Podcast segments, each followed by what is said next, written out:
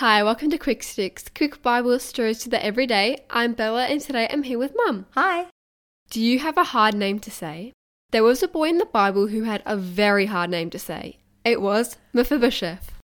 Mephibosheth was the son of David's best friend Jonathan.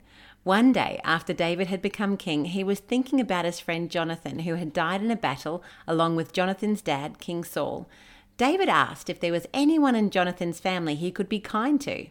There was a person nearby who used to work for King Saul, and he said the only person left from Jonathan's family was the son Mephibosheth.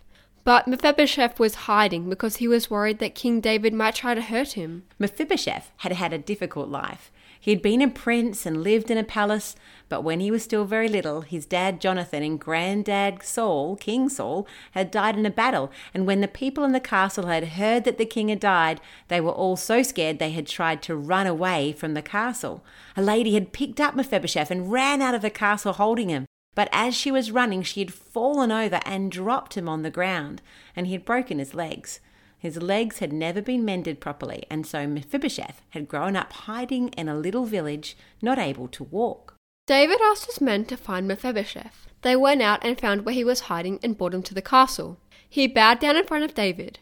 Mephibosheth must have been worried and wondered why the king wanted to see him. But David told him not to be afraid.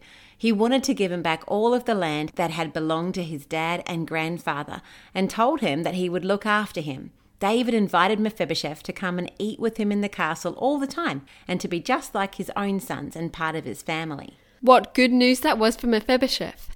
He thought that he had been forgotten, but King David was kind and good to him. God never forgets anyone. And that's good news. Have a great day. Bye.